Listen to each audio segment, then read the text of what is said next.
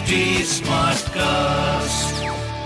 आप सुन रहे हैं एच डी स्मार्ट कास्ट और ये है लाइव हिंदुस्तान प्रोडक्शन नमस्कार ये रही आज की सबसे बड़ी खबरें। पूर्व कांग्रेसी गुलाम नबी आज़ाद ने की पीएम मोदी की जमकर तारीफ़।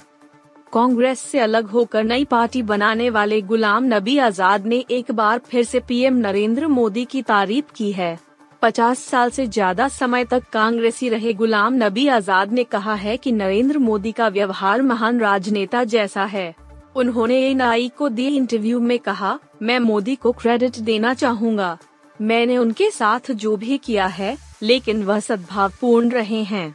विपक्ष के नेता के तौर पर सी हिजाब विवाद और आर्टिकल 370 जैसे मसलों पर मैंने उन्हें खूब घेरा था। लेकिन पीएम मोदी ने कभी भी बदले की भावना से काम नहीं किया। उन्होंने एक राजनेता जैसा ही बर्ताव हमेशा किया। यूपी सरकार के मंत्री दयाशंकर और स्वाति का तलाक 22 साल बाद रिश्ता खत्म। यूपी सरकार में मंत्री दयाशंकर सिंह और पूर्व मंत्री स्वाति सिंह का तलाक हो गया।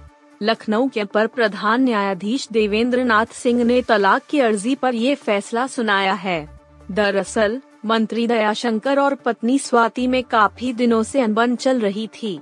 स्वाति सिंह ने साल 2012 में भी तलाक की अर्जी दाखिल की थी। 18 मई 2001 को हुई शादी आज टूट गई। आपको बता दें कि यूपी चुनाव से ठीक पहले स्वाति सिंह का एक ऑडियो वायरल होने के बाद पति पत्नी का विवाद चर्चाओं में आ गया था। बिहार शरीफ में अगले आदेश तक स्कूल कॉलेज बंद। 140 उपद्रवी दबोचे गए। बिहार के नालंदा ज़िले के बिहार शरीफ में हिंसा और उपद्रव की वारदातों के बाद ज़िंदगी पटरी पर लौटने लगी है। मंगलवार को दुकान खोली गई और लोग घरों से बाहर भी निकले। लेकिन, प्रशासन की सख्ती बरकरार है। हिंसा की विभिन्न वारदातों के 140 आरोपियों को गिरफ़्तार किया गया। एहतियात के तौर पर सभी निजी और सरकारी स्कूल कॉलेजों को बंद रखा गया है और इंटरनेट सेवा भी अभी तक बहाल नहीं की गई है। जिला पुलिस के अलावा अर्धसैनिक बलों के जवान पूरे शहर में पहरा दे रहे हैं। बिहार शरीफ में शुक्रवार को रामनवमी जुलूस के बाद शुरू हुई हिंसा पर सुरक्षा बलों ने लगभग कंट्रोल कर लिया है। अरुणाचल में जगहों के नाम बदलने पर भारत ने चीन को दिया करारा जवाब। अरुणाचल प्रदेश में 11 जगहों के नाम बदलने की चीन की चालबाजी को लेकर भारत ने कड़ा रुख अख्तियार किया है। भारत के विदेश मंत्रालय के प्रवक्ता अरिंदम बागची ने चीन के इस कदम को सिरे से खारिज करते हुए कहा है कि किसी की इस तरह की हरकतें से वास्तविकता नहीं बदल जाएगी। उन्होंने कहा कि अरुणाचल प्रदेश भारत का अभिन्न अंग रहा है और हमेशा रहेगा। वहीं कांग्रेस ने इस मामले को लेकर मोदी सरकार को घेरा है। कांग्रेस अध्यक्ष मल्लिकार्जुन खड़गे ने ट्वीट कर कहा कि गलवान के बाद मोदी जी द्वारा चीन को क्लीन चिट देना का नतीजा देश भुगत रहा है। सिक्किम के नाथुला में खतरनाक हिमस्खलन, छह टूरिस्ट की मौत। सिक्किम के नाथुला दर्रा में खतरनाक हिमस्खलन के बाद कई टूरिस्ट फंस गए हैं।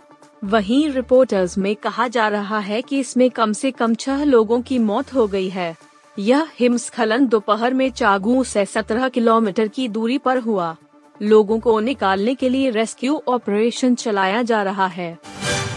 आप सुन रहे थे हिंदुस्तान का डेली न्यूज़ रैप, जो एच टी स्मार्ट कास्ट की एक बीटा संस्करण का हिस्सा है।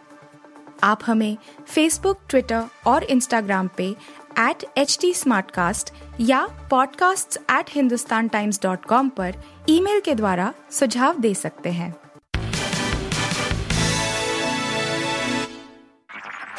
आप सुन रहे हैं एच डी स्मार्ट कास्ट और ये था live Hindustan production smart Smartcast.